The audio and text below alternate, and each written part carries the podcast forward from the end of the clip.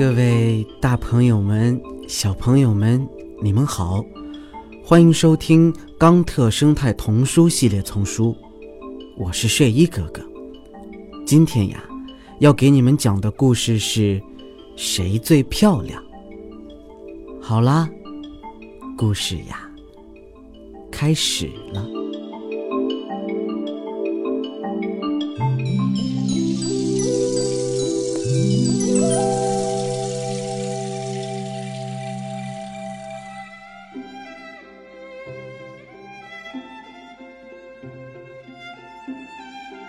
有一种热带大海鸟，叫军舰鸟。它坐在阳光下，开始鼓起它的喉咙。它的喉咙是鲜红色的，又大又圆。一只螃蟹抬头一看，开玩笑地说：“嘿嘿，你是不是想着用气球飞上天，而不是用你的翅膀呀？”气球，这不是气球。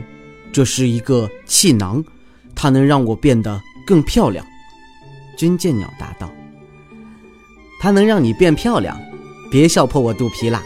你吹鼓的那个红色的东西，并没有让你变漂亮呀，它太大了，几乎让人看不到你的嘴巴了。情人眼里出西施嘛？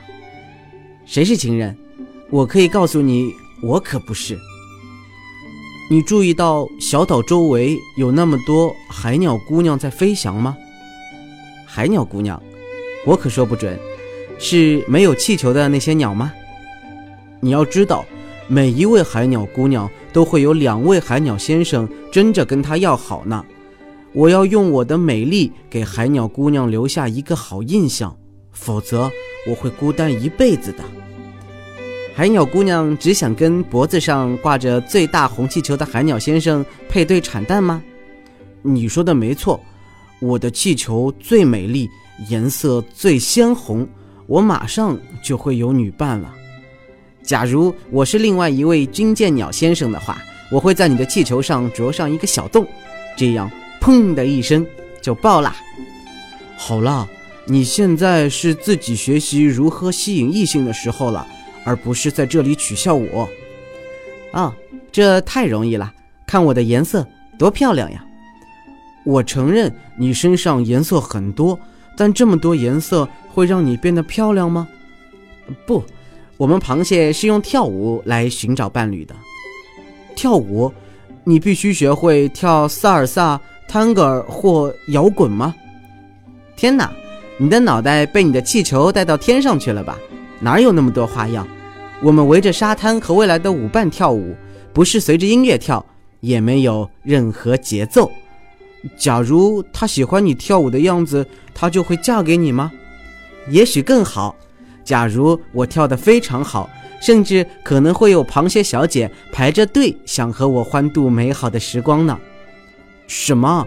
你只要到处跳跳舞，就会有机会选择女伴，而我却不得不鼓起我的喉咙？